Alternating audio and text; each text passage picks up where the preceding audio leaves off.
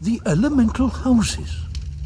Our people, all our people, elementals and lesser races alike, look to us for guidance. They respect us. With Prester John gone, there is nobody our people trust more. She shifted inside the glistening bubble that surrounded her, her long green hair dancing in the watery gloom. Who would argue if we took possession of the throne? Until now, Lady Saphira of the Sylphs had not spoken. She wasn't given to pointless chatter. But at the Lady of the Undine's question, she felt it necessary to answer. I will, she said. Her expression remained calm, but her words seemed to draw all the air out of the room, as they often did when the Lady of the Sylphs had something important to say. The other three high nobles shifted in their seats. Lady Saphira, the genie lord said with a sneer. Let me speak honestly.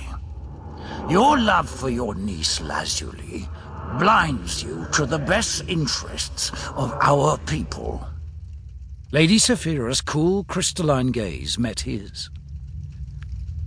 Love is precisely what allows me to see what is in the best interests of our people.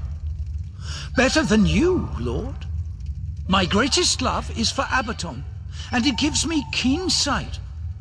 The rule of our land should not be in the hands of a regency council, but in the hands of whoever commands the ancientmost pearl.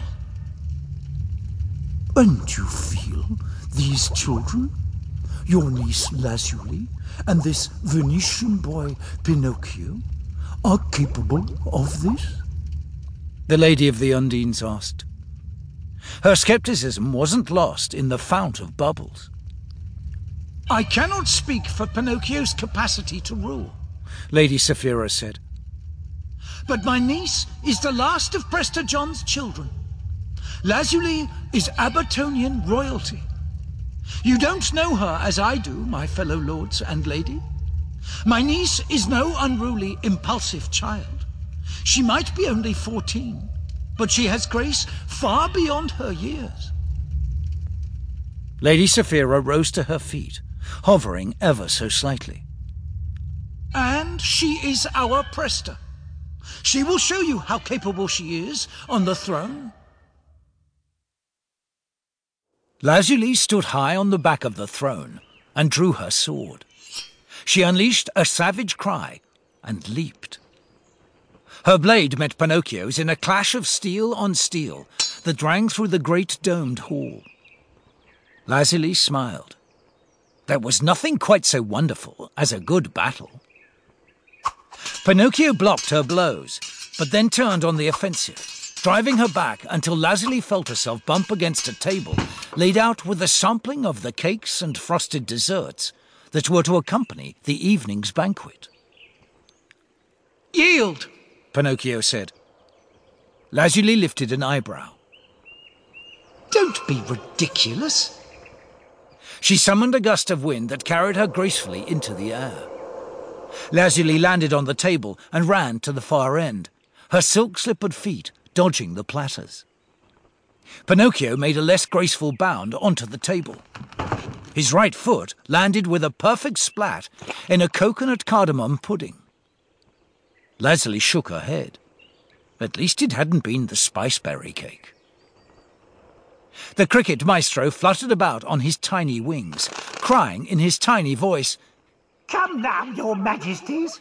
Someone will hear you. I beg you, please stop this silliness. Pinocchio smirked as he blocked her next swing. Did you hear something, Lazuli? Maybe. Lazuli said, our royal musician is working on a new song. Clang! Clack! The metallic noise echoed off the high curved ceiling. The throne room was at the very top of the towering palace of the moonlit court. Like the rest of the palace, it was more space than substance. Archways encircled the room, opening out to breezy...